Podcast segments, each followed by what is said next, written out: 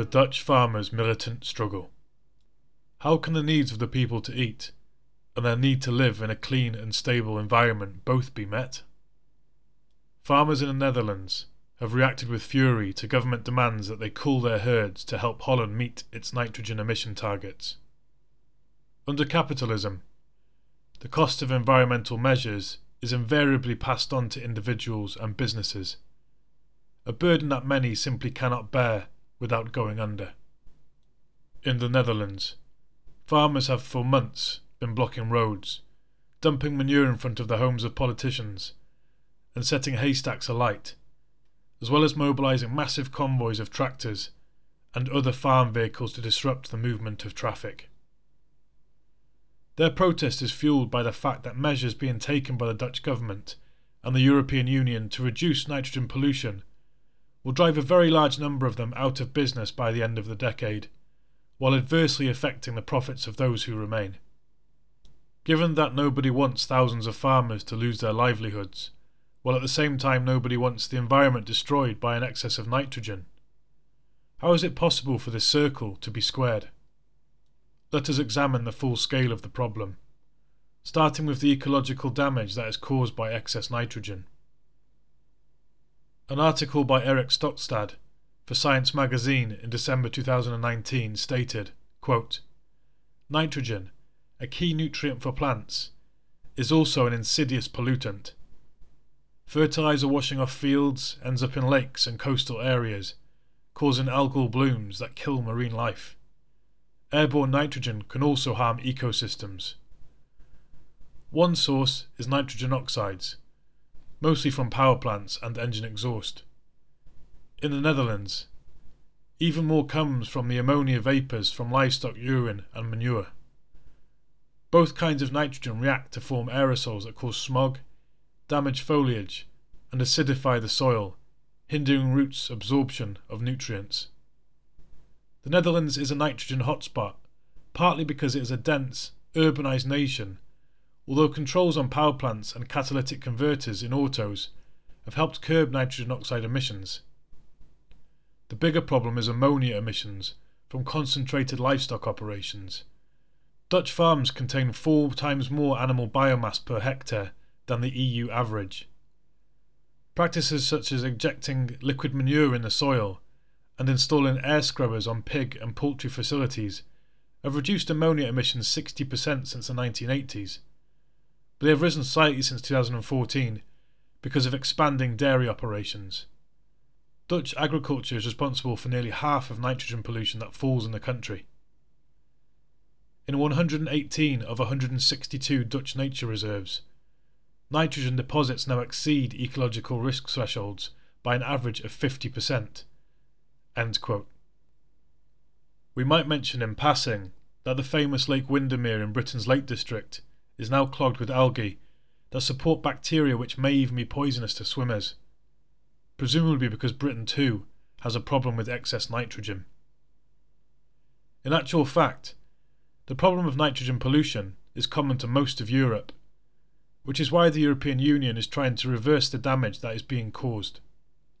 The Netherlands is probably the worst affected country, so it is there that the government has been driven to try to take the most drastic steps. And these steps have been drastic indeed, although nobody can say they were not necessary, or at very least desirable.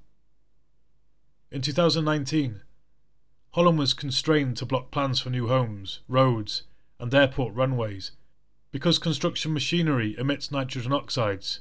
It is not only the farmers who are adversely affected. However, it is currently proposed to cut the number of farm animals down by a third by 2030, which would have the effect of driving an estimated 1 in 5 of the Netherlands' 54,000 farmers out of business. Farmers' land would be compulsorily purchased by the government, which the Financial Times tells us has set aside 24.3 billion euros to finance cutting nitrogen emissions by half but of course, even if a fair price is paid for the land and business is purchased, the farmers will be deprived of their livelihoods, prevented from benefiting from the skills they have developed over their lifetimes, and driven onto the labour market into the unskilled, low pay category. always assuming that they can find any employment at all. In fact, quote, since the end of the Second World War, Dutch farmers have been stimulated by successive bourgeois governments to increase productivity, which resulted in less efficient operations being forced out of the market. While in 1950 there were 410,000 farms in a country with a total population of 10 million people, in 2016 that number had shrunk to 55,000, compared to a total population of 17 million people. The total number of people working in agriculture, farmers, their family members, and hired labourers, in that period went down from 580,000 to 172,000, or from 15% to 2% of the total labour force. This taken from the article by Zoe Milanovi, titled Netherlands Farmers' Protests Express the Impasse of Dutch Capitalism. Thus, the drive for ever greater profitability is steadily making farmers redundant en masse, while at the same time poisoning the environment.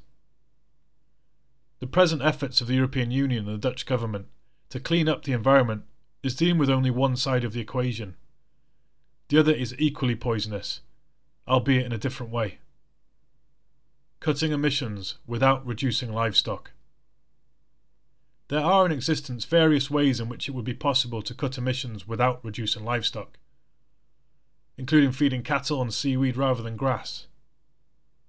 It would also appear that by separating the manure produced by cattle from their urea, phosphorus production can be reduced by 70%. Former Somerset cricketer Van Troost heads a company called Lely that devises machinery to improve productivity in the dairy industry. Its products include extraordinary robots that propel themselves around barns, doling out feed, and computerized self service milking parlours into which cows can wander whenever their udders become heavy. But in the current context, is devised a small robot that meanders around the barnyard, separates manure from urine, which reduces the amount of nitrogen emitted by each cow by at least 70%, could potentially allow the government to hit its target without requiring a cut in animal numbers. You would solve the problem for dairy farming, said Van Troost. Why would you spend 25 billion euros on halving the number of cattle, when for 2 to 3 billion you could achieve the same results through innovation?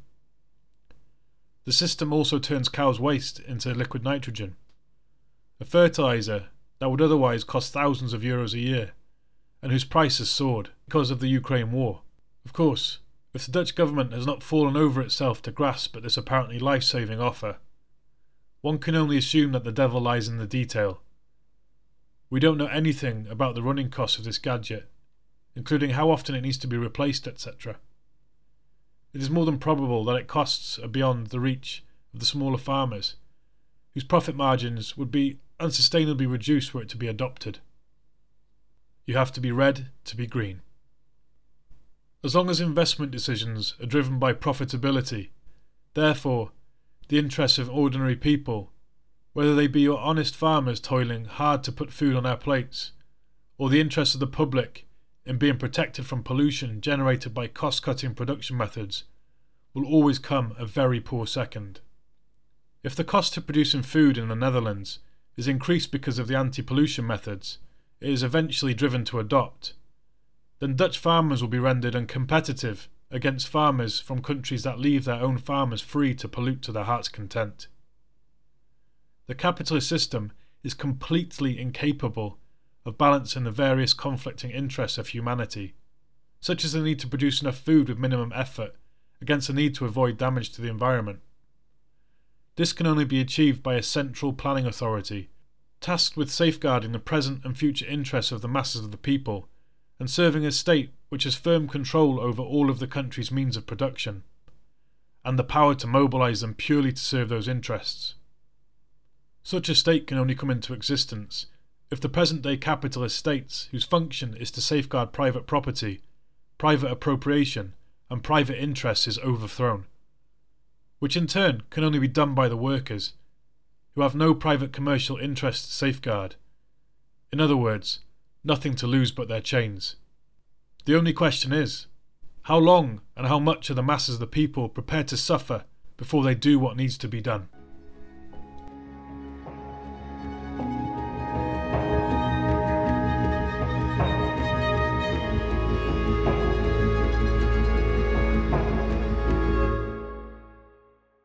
Thanks for listening to Proletarian Radio. We aim to bring you the best Marxist analysis on current affairs, revolutionary history, and theory. Do like, comment, subscribe, and share our content to help us reach the widest possible audience. We are a small organization with limited resources, and we need worker support if we are to grow and fulfill our mission. If you are able to make a one off or regular donation, no matter how small, please visit our website at thecommunists.org and register as a supporter.